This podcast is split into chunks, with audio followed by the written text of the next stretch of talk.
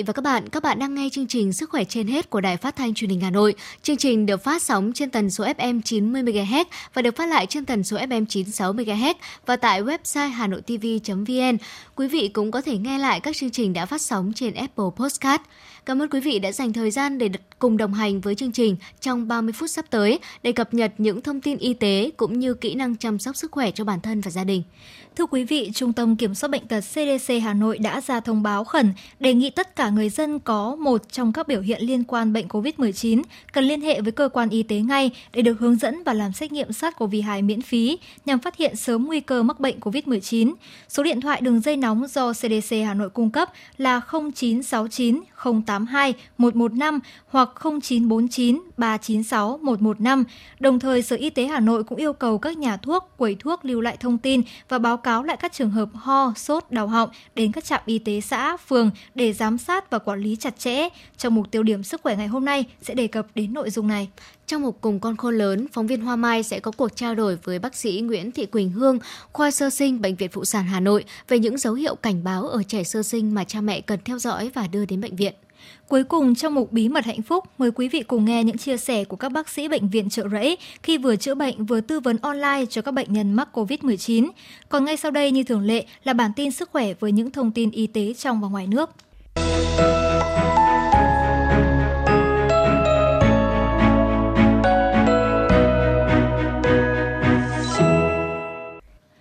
Quý vị và các bạn, Phó Giáo sư Tiến sĩ Trần Đắc Phu, Cố vấn cao cấp Trung tâm đáp ứng sự kiện y tế công cộng, Bộ Y tế cho biết, thành phố Hà Nội đã thực hiện nhiều giải pháp kịp thời để phòng chống dịch bệnh, thực hiện xét nghiệm rộng, sớm các trường hợp sốt phát hiện nhiều vùng nguy cơ ở các địa phương là cách làm hiệu quả của Hà Nội và cho thấy năng lực tốt của y tế cơ sở.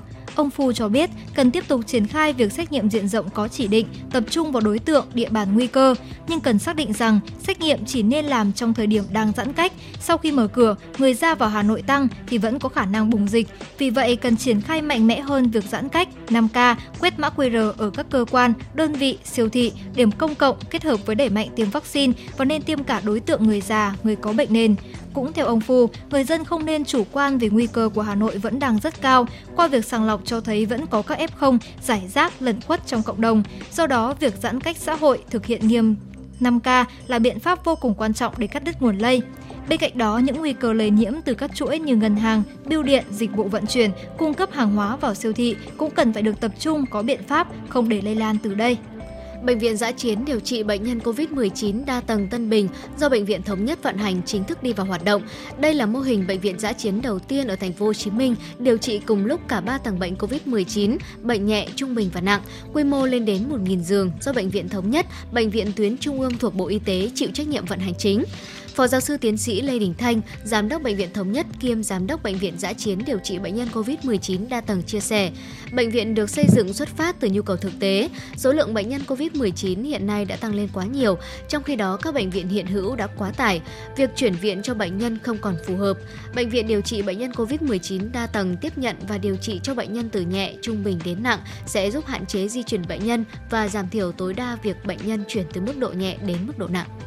Thứ trưởng Bộ Y tế Nguyễn Trường Sơn, trưởng bộ phận thường trực đặc biệt của Bộ Y tế hỗ trợ thành phố Hồ Chí Minh chống dịch đã bày tỏ, thành phố đã trải qua 3 tháng nỗ lực phòng chống dịch bệnh COVID-19 với sự vào cuộc của cả hệ thống chính trị, các sở ban ngành và người dân thành phố.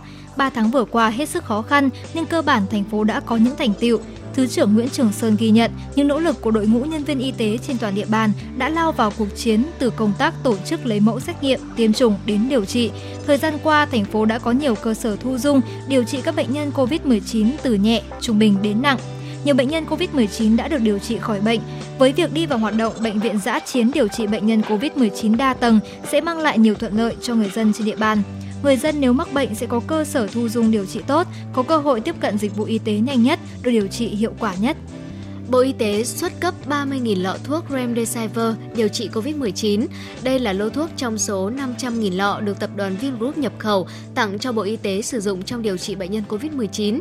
Theo quyết định của Bộ Y tế, có 17 bệnh viện và Bệnh viện Đa khoa Trung ương Cần Thơ, Sở Y tế các tỉnh thành phố Hồ Chí Minh, Tiền Giang, Đồng Nai, Bà Rịa Vũng Tàu, Long An, Đồng Tháp, Tây Ninh và Cần Thơ được cấp xuất thuốc điều trị COVID-19 trong đợt này. Trước đó, lô thuốc đầu tiên 10.000 lọ Remdesivir đã được đưa vào điều trị bệnh nhân COVID-19 ở thành phố Hồ Chí Minh. Dự kiến đến hết tháng 8 năm 2021 sẽ có thêm khoảng 330.000 lọ về thành phố Hồ Chí Minh. Đây là các lô hàng trong số 500.000 lọ được tập đoàn Vingroup nhập khẩu tặng Bộ Y tế sử dụng điều trị bệnh nhân COVID-19. Remdesivir là thuốc kháng sinh virus được cơ quan quản lý thực phẩm và dược phẩm Hoa Kỳ phê duyệt khẩn cấp để điều trị cho bệnh nhân COVID-19 với khả năng rút ngắn thời gian hồi phục và giảm mạnh tỷ lệ tử vong ở bệnh nhân diễn tiến nặng. Remdesivir đã được 50 quốc gia như Mỹ, EU, Australia, Nhật Bản, Singapore, Ấn Độ đưa vào phác đồ điều trị từ tháng 5 năm 2020. Thuốc cũng đã được cấp phép khẩn cấp tại Ấn Độ cho chỉ định điều trị COVID-19 cho bệnh nhân COVID-19 nặng, thở máy ECMO cơ quan quản lý dược phẩm Anh đã cấp phép sử dụng vaccine ngừa COVID-19 của hãng Moderna cho trẻ em từ 12 đến 17 tuổi. Động thái này diễn ra hơn 2 tháng sau khi vaccine của hãng Pfizer-BioNTech cũng đã được giới chức y tế Anh phê duyệt để sử dụng cho trẻ em từ 12 đến 15 tuổi. Hiện Anh đang tiến hành tiêm chủng vaccine của hãng Moderna cho những người từ 18 tuổi trở lên. Tuần trước, cơ quan quản lý dược phẩm và thực phẩm FDA của Mỹ đã cấp phép sử dụng vaccine của Pfizer và Moderna làm liều tăng cường cho những người có hệ miễn dịch yếu. Dự kiến Trung tâm Kiểm soát và Phòng ngừa Dịch bệnh Mỹ sẽ nhóm họp vào cuối tháng 8 để thảo luận việc phê duyệt tiêm liều thứ ba cho người trên 65 tuổi và những người sinh sống ở nhà dưỡng lão cũng như nhân viên y tế. Trong bối cảnh dịch bệnh diễn biến khó lường và các biến thể mới vẫn có thể tiếp tục xuất hiện, mới đây công ty công nghệ sinh học CureVac có trụ sở tại Đức cho biết đang phát triển vaccine ngừa COVID-19 thế hệ thứ hai có khả năng trung hòa kháng thể mạnh hơn với các biến thể mới của SARS-CoV-2 như Delta hay Lambda. Trong các thử nghiệm lâm sàng với khỉ, vaccine thế hệ thứ hai của công ty này cho thấy phản ứng miễn dịch và hiệu quả bảo vệ tốt. Kết quả thử nghiệm cũng cho thấy vaccine mới đạt khả năng trung hòa kháng thể mạnh hơn với các biến thể virus nghiên cứu, gồm cả biến thể Delta, Beta hay Lambda. So với vaccine thế hệ đầu, dự kiến các thử nghiệm lâm sàng đầu tiên trên người với loại vaccine này sẽ bắt đầu với các tình nguyện viên vào quý 4 năm nay. Theo các chuyên gia của Tổ chức Y tế Thế giới WHO, biến chủng Delta đang khiến cả thế giới lo ngại vì khả năng lây lan nhanh. Dù các loại vaccine hiện có được cho là vẫn hiệu quả với biến chủng này, nhưng tính hiệu quả đó không cao đối với những người mới chỉ tiêm một mũi vaccine. Đáng chú ý hơn, biến chủng Delta lây lan nhanh nhất ở những người dưới 30 tuổi, nhóm dân số có tỷ lệ tiêm chủng phòng COVID-19 thấp nhất ở hầu hết quốc gia. Ngoài tốc độ lây lan, biến chủng Delta còn có khả năng tiêu diệt tế bào mạnh mẽ hơn hẳn các biến chủng phát triển trước đó. Điều này cho phép nó đột phá thành công hàng rào phòng vệ miễn dịch ở người. Đông Nam Á, khu vực chịu ít ảnh hưởng khi đại dịch mới bùng phát đầu năm 2020, đang trở thành tâm dịch COVID-19 mới của thế giới cũng do sự lây lan mạnh mẽ của biến chủng Delta. Đứng trước những nguy cơ do biến chủng Delta gây ra, nhiều quốc gia đã phải áp dụng những chiến lược mới, trong đó ưu tiên lớn nhất là tăng tốc chương trình tiêm phòng vaccine. Riêng tại Indonesia, biến chủng Delta đã khiến số ca mắc mới tăng lên mức kỷ lục kể từ khi đại dịch xuất hiện lần đầu tiên, khi tỷ lệ tiêm chủng toàn dân của quốc gia vạn đảo mới chỉ đạt 5%. Giới chuyên gia y tế nước này cảnh báo trường hợp mắc mới và tử vong vì COVID-19 sẽ còn tăng cao. Sự nguy hiểm của biến chủng mới khiến cho New Zealand áp dụng lệnh phong tỏa trên toàn quốc sau khi ghi nhận một ca nhiễm mới COVID-19 sau khoảng 6 tháng. Mặc dù nước này chưa thể xác nhận ca nhiễm bệnh mới, biến thể nào, song chính quyền nước này sẽ xử lý một ca nhiễm bệnh biến thể Delta. Anh, nước đang đi đầu trong chiến dịch tiêm phòng tại châu Âu, cũng lên kế hoạch tiêm mũi vaccine tăng cường cho 32 triệu dân bắt đầu từ tháng 9. Song song với chương trình tiêm vaccine, các biện pháp phòng chống dịch cơ bản vẫn được duy trì dựa trên nguyên tắc nhanh chóng cắt đứt chuỗi lây nhiễm, phong tỏa, truy vết, xét nghiệm, khoanh vùng và điều trị sớm.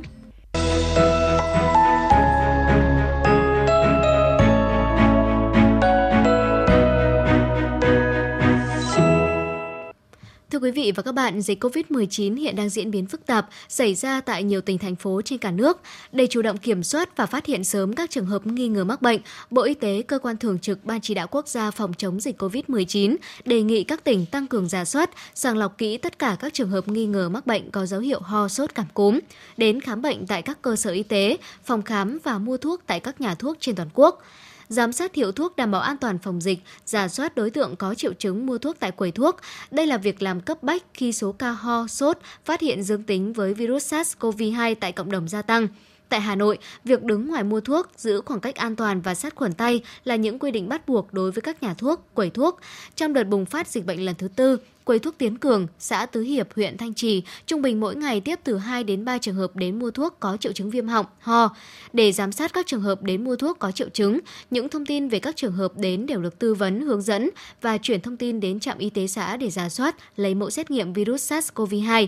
Chị Nguyễn Thu Huyền, chủ quầy thuốc Tiến Cường, xã Tứ Hiệp, huyện Thanh Trì cho biết. Có lưu lại thông tin ờ, của mọi người, xin ờ, thông tin độ tuổi, số chứng minh thư, số điện thoại và địa chỉ. Và các cái yếu tố các cái biểu hiện triệu chứng mà có trong ờ, danh sách như thế này. Thì để gửi lại cho trạm sau khi cập nhật thông tin các trường hợp đến mua thuốc và tờ khai thông tin y tế, các nhà thuốc có nhiệm vụ báo cáo số lượng và thông tin các trường hợp qua Zalo. Với 30 quầy thuốc, nhà thuốc, phòng khám tư nhân trên địa bàn xã Tam Hiệp, thông tin được cập nhật liên tục, đảm bảo giả soát kịp thời các trường hợp có nguy cơ tại cộng đồng. Bà Nghiêm Thị Phương Chi, Phó Chủ tịch Ủy ban nhân dân xã Tam Hiệp, huyện Thanh Trì và anh Nghiêm Hữu Huynh, nhân viên nhà thuốc Phương Nam, huyện Thanh Trì nói: Hàng ngày thì các quầy thuốc là ờ, báo thông tin trên nhóm đối với cả những người dân ra mua thuốc ho, sốt hoặc là các cái ờ, thuốc khác liên quan đến biểu hiện là ừ, có nguy cơ là sẽ bị ờ, Covid thì chúng báo cho xã và xã cũng trên cơ sở sở đó là trạm xã chỉ đạo trạm y tế xã là mời các đối tượng này đến để ờ, test nhanh Covid để đảm bảo việc mà sàng lọc đối với cả cộng đồng. Thường thường là tầm 10 13 giờ đến 14 giờ 30 là chúng tôi phải báo lên Zalo là những trường hợp ho sốt tại địa bàn khi mình bán thuốc để làm sao trạm y tế và ủy ban nhân dân xã Tam Hiệp lắm được. Thời gian qua, Hà Nội đã xét nghiệm miễn phí tất cả trường hợp ho sốt hoặc có dấu hiệu nghi nhiễm tại cộng đồng. Mỗi ngày có gần 1.000 người đăng ký. Qua đó đã phát hiện ra các ca bệnh, dù không nhiều nhưng ở giải rác khắp các quận huyện. Bác sĩ Phạm Đăng Quân, trưởng khoa kiểm soát bệnh tật Trung tâm Y tế huyện Thanh Trì cho biết. Ở trên địa bàn huyện anh Trì, chúng tôi phát hiện ít nhất 5 trường hợp liên quan đến ho sốt cộng đồng chúng tôi test xét nghiệm và có cho ừ, lấy mẫu xét nghiệm PCR cho kết quả dương tính. Như thế này cũng đánh giá một nguy cơ chúng ta cũng loại trừ được những nguy cơ tiềm ẩn trong cộng đồng, phát hiện những người, từ những người ho sốt mà phát hiện cách ly yêu cầu để để đảm đảm bảo công tác chống dịch. Hà Nội tiến hành xét nghiệm SARS-CoV-2 không tràn lan, lãng phí khi tập trung vào các đối tượng nguy cơ, vùng nguy cơ cao. Trong mấy ngày nay, Hà Nội đã lấy và xét nghiệm hàng trăm nghìn mẫu trong diện này, phát hiện thêm một số ít ca nhiễm mới ở cộng đồng. Qua việc sàng lọc cho thấy vẫn có các F0 giải rác, lẩn khuất trong cộng đồng. Vì vậy, nguy cơ dịch bệnh của Hà Nội vẫn rất cao. Do đó, việc giãn cách thực hiện nghiêm nguyên tắc 5K là biện pháp vô cùng quan trọng để cắt đứt nguồn lây. Nếu tiếp tục thực hiện quyết liệt các biện pháp phòng chống dịch bệnh và nhận được sự hợp tác của người dân thì Hà Nội sẽ kiểm soát được dịch bệnh.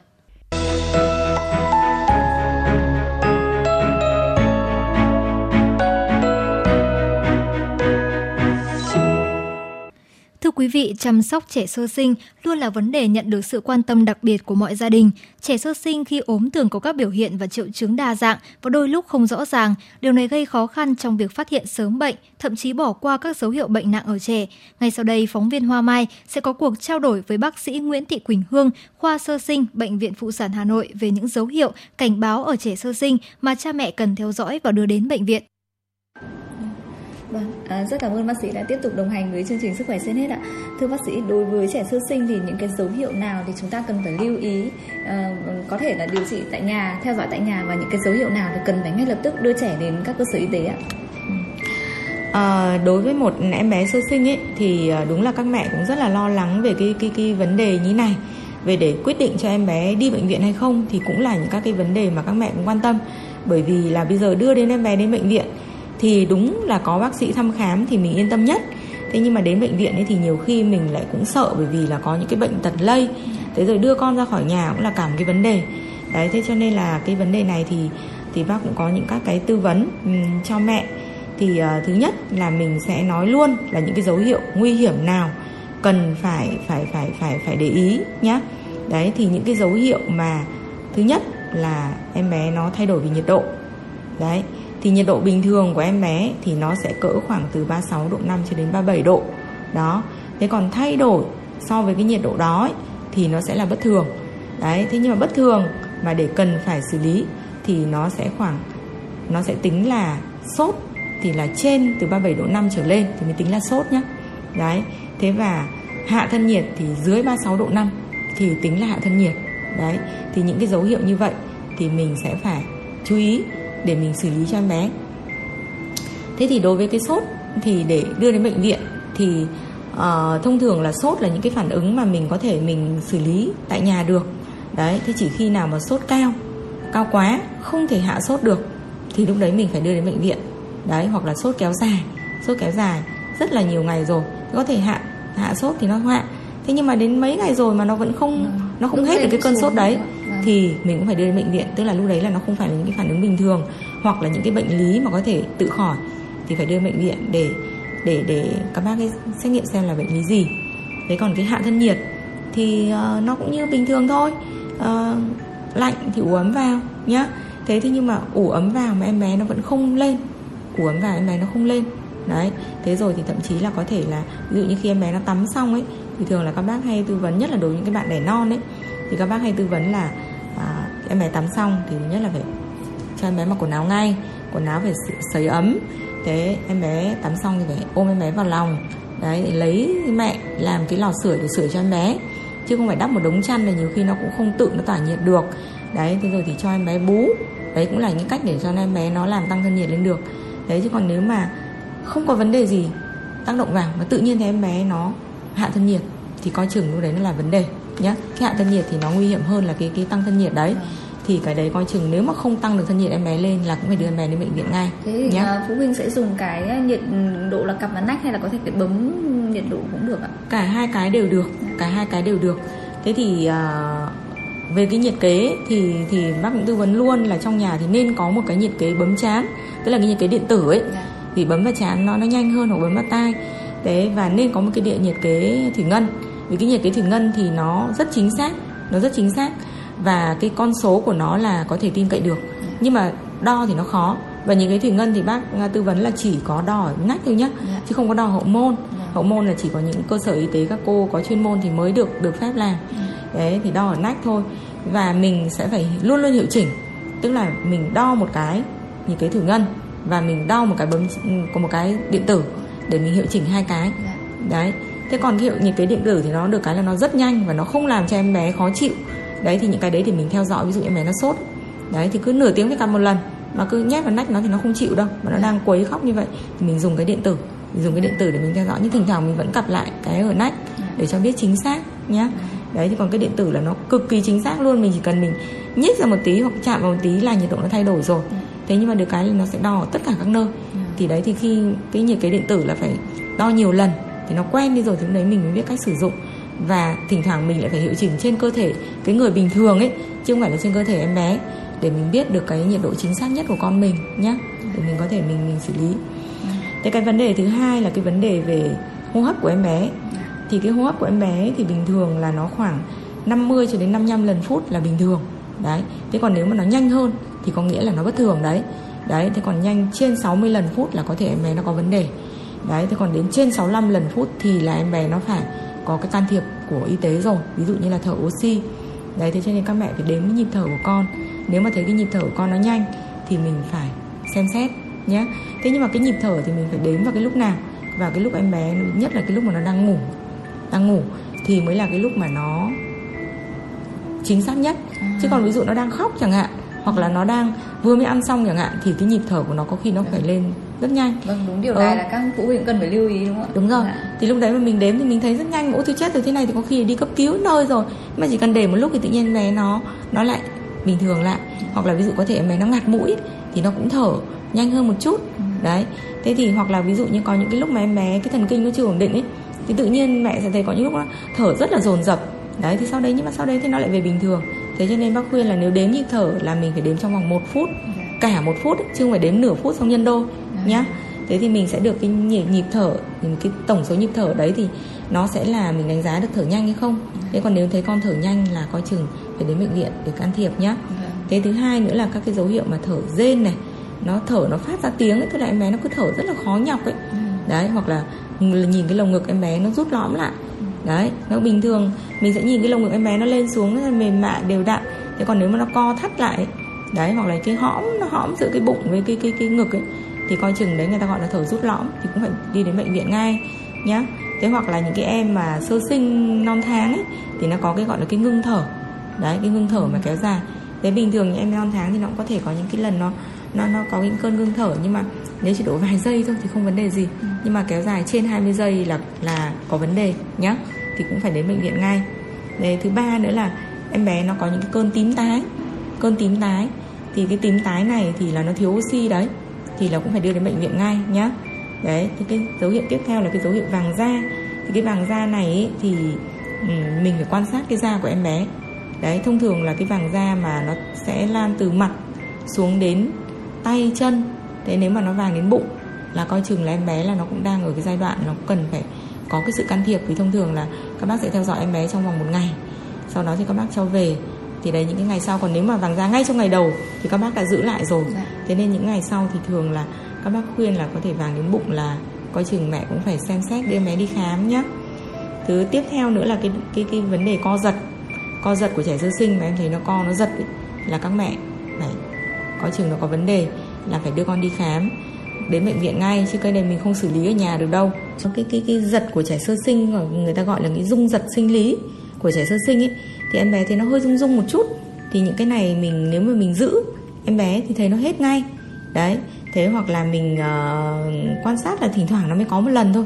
Chứ còn nếu mà đúng là bé nó co giật thì mình không làm gì thì không bao giờ nó hết được và thậm chí nó còn tăng lên. Thì lúc đấy là mình phải đưa đến bệnh viện để các bác tìm nguyên nhân. Cái dấu hiệu tiếp theo đấy là cái dấu hiệu ly bì không vận động ấy. Ừ. đấy thì cái này là các mẹ thấy rõ nhất. Nó dậy nó nó nó nó cứ nó cứ đờ ra này này chứ không phải là những cái đứa ngủ nhá. Dạ. Ngủ thì nó ngủ nhưng mà đến lúc nó dậy là nó tươi tỉnh nó ăn uống. Chứ còn đây nó cứ lờ đờ ra quá bữa thì nó cũng chẳng cho ăn. Đấy hoặc là mình cứ dùng cái từ gọi là ruồi đậu không buồn buồn đuổi ấy dạ. nhá. Đấy thì em bé nó cứ đờ đẫn hết cả da này này. Thế thậm chí đã đánh thức nó dậy rồi nó cứ đờ đẫn nó không buồn ăn không buồn uống. Thì cái rượu đấy là cũng khá nặng nhá. Đấy đấy và kèm theo thì là nó là bỏ bú. Cái bỏ bú của trẻ con ấy là cái dấu hiệu mà quan trọng nhất đấy. Nhiều khi các cái bệnh lý mà đến cái mức bỏ bú là phải đi bệnh viện rồi. À. đấy chứ còn ví dụ nó sốt nó vẫn cứ ăn uống thoải mái thì không sao. Đấy thế nhưng mà bỏ bú là coi chừng. Thế thậm chí các bạn có thể đi ngoài một vài lần. Đấy thế nhưng mà mệt đến cái mức mà không bú được ấy, thì là nó mệt lắm rồi đấy. À. đấy thế mà nó không bú được nữa thì là cũng có vấn đề nhá. Đấy thứ ba nữa là cái bụng. Cái bụng nói luôn về cái tiêu hóa. Thì nếu mà thấy cái bụng của nó bình thường nó mềm mại mềm mại hoặc là có những bạn ăn xong thì bụng nó có thể hơi căng căng lên một chút thì không sao. Thế nhưng mà thế nếu thấy cái bụng nó cứ căng mãi hoặc là sờ và nó rất là cứng đấy thì mình cũng phải coi chừng nó có vấn đề về tiêu hóa nó có vấn đề về ruột là phải đưa đến bệnh viện nhá. Đấy. Thế tiếp theo cũng có vấn đề về tiêu hóa đó là nôn. Nôn thì thấy cái này là các mẹ sợ nhất các mẹ sợ nhất nhá. Đấy nhiều khi vừa mới nôn mấy bữa cái là chạy cuống lên. Đấy thế nhưng mà nôn thì nó phải là nôn rất nhiều lần đấy chứ còn có nhiều em ấy thì thì rồi nhưng mà cũng phải đến để các bác xác định nhá. Đấy có thỉnh thoảng nó ăn no quá mà nó chớ tí thì thôi cũng không đấy thì mình bớt cái bữa ăn đi. Hoặc là có thể có những mẹ người ta tinh ý là người ta đổi sữa khác. Đấy những cái nhất là những em ăn sữa ngoài. Đấy thế nhưng mà nôn rất nhiều lần này. Hoặc là nôn có máu này. Hoặc là cái dịch nôn của nó nó nó nó nó, nó có màu khác. Màu xanh màu vàng. Tóm lại là những cái màu mà không phải là do thức ăn. Thì mình cũng phải đưa em bé đến để các bác xem là có vấn đề gì không nhé đấy thế và vấn đề về tiêu hóa nữa là em bé nó đi ngoài. Phân nó có thể nó có máu này đấy có nhầy này hoặc là cái phân nó trắng như cứt cỏ ấy, cũng là cái cái vấn đề nhé đấy thế còn cái vấn đề phân lỏng thì là cái vấn đề mà rất là khó phân biệt rất là khó phân biệt bởi vì bình thường ấy là em bé nó ăn sữa mẹ thì phân nó sẽ lỏng rồi. Thế thì như thế nào lỏng là là vấn đề. Ừ. thì thông thường ấy thì nó uh, các cụ cứ gọi là hoa cà hoa cải hoặc là xì xoẹt ấy tức là những cái phân nó vẫn có hạt hạt lẫn với nước. Ừ. đó thì đấy là cái phân sữa bình thường. Ừ. đấy nó hơi vàng có thể những cái hạt trắng trắng. Đấy thế nhưng mà nếu mà nó toàn nước đấy thì là coi chừng là có vấn đề. Đấy thì thì thì những cái đấy thì các mẹ người ta sẽ sẽ để ý. Thế chứ còn vừa mới nhìn thấy con nó đi phân nó tức là có những cái mẹ mà hết phân xù cái bắt đầu đến phân vàng ấy ừ. là cuống cả lên mẫu rồi phân này là phân sống phân thế nọ kia. Ừ. thế để các bác giải thích thì lúc đấy mới yên tâm. Vâng. thế thế còn nếu mà em bé nó đang đi bình thường mà tự nhiên nó đi lỏng hơn so với bình thường rất nhiều thì lúc đấy mình phải theo dõi nhé mình phải theo dõi xem nó là do thức ăn hay là nó là do cái tác động bên ngoài hoặc là do là mẹ ăn cái gì đó thì ảnh hưởng đến em bé. Lúc đấy mình sẽ sẽ sẽ sẽ xem xét nhé đấy. Thế đấy là về tiêu hóa thế còn ngoài ra một cái nữa cũng không quá phần quan trọng đấy là cái phần về bài tiết nước tiểu thì đấy thì em xem nước tiểu nếu mà thấy có cái màu khác lạ ví dụ nhất là có máu ấy. Ừ. đấy thì là là em phải đưa con đi khám thế hoặc là nó đục hoặc là nó nó nó nó nó đông đặc đấy là những cái đái ra dưỡng chất thì cái đấy thì là mình cũng phải đưa con đi khám hoặc là thấy em bé đang tiểu rất là nhiều tự nhiên bây giờ nó chả đái được gì cả ừ. đấy thì cũng có vấn đề tóm lại là những cái này thì thường là các mẹ thấy có những cái gì gọi là bất bình thường là phải đưa con đi khám ừ. nhé và, và có thể là gọi điện để nhờ sự tư vấn của các bác sĩ cũng được không ạ Ờ, tư vấn ấy thì thì thì nó cũng vừa phải thôi dạ. bởi vì những cái dấu hiệu mô tả ấy thì nó nhiều khi mình mô tả có cái lăng kính của người mẹ nó khác hẳn à. thế cho nên đúng nhất là phải đi khám ừ. thế còn thì cũng có thể mình có thể tư vấn một vài người ừ. thế nhưng mà cái triệu chứng của mình mô tả phải đúng ừ. Và thường nên chọn những cái người người ta có kinh nghiệm. Chuyên môn chứ ừ, không phải đừng lên mạng xã hội ờ đúng rồi hoặc là chỉ hỏi một mẹ nào đấy người ta nuôi một cái một cái con của người ta thì mới có một trường hợp thì không không ấy được. Thế còn các bác sĩ bây giờ các bác sĩ người ta tư vấn trên mạng cũng rất là nhiều đấy. Dạ. rất là nhiều thì mình vẫn có thể mình mình mình uh, tư vấn. Ừ. thế và các bác cũng có kinh nghiệm để các bác khai thác cái triệu chứng. Đến đấy phải nhất là khi mà đã thấy có những cái dấu hiệu mà bác vừa mới nói đây rồi thì không nên tư vấn đã nữa mà nên đã có dấu hiệu này thì phải đưa đến viện. Đấy bác nói luôn là những cái dấu hiệu nguy hiểm cho trẻ sơ sinh là phải đến bệnh viện khám. Còn những cái nhẹ hơn thì chúng ta có thể theo dõi ờ, thêm có thể theo dõi hoặc là có thể mình tư vấn uh, online các thứ mời các bác sĩ tư vấn online cho mình. Vâng ạ. Ừ. vâng cảm ơn bác sĩ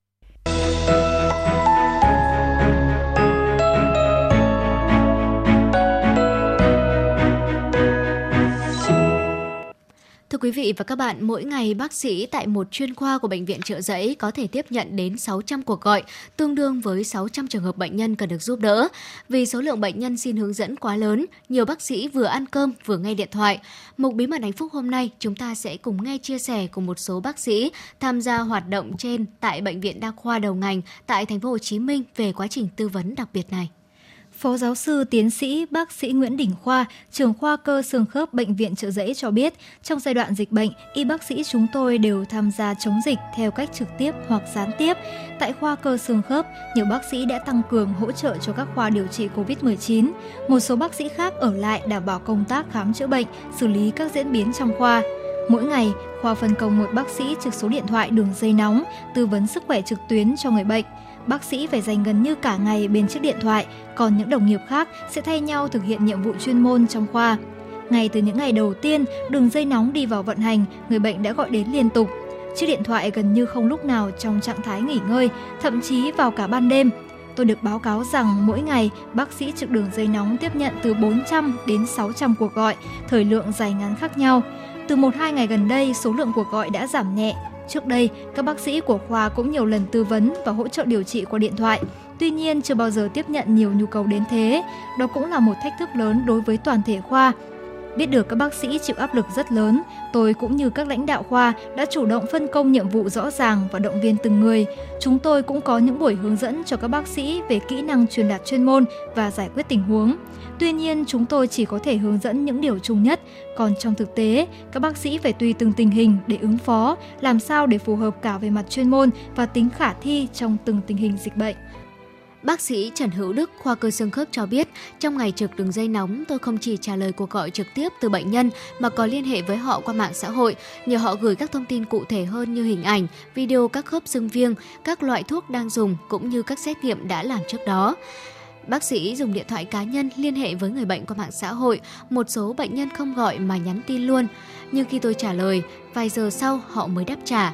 Phần lớn người bệnh hỏi về các bệnh lý cơ xương khớp mà họ đang mắc phải đã điều trị lâu dài ở bệnh viện trợ giấy hoặc một bệnh viện khác vì giãn cách xã hội không có điều kiện tái khám. Tôi cũng thường nghe nhiều cuộc gọi xin tư vấn liệu bệnh lý đang gặp có thể tiêm vaccine COVID-19 được hay không.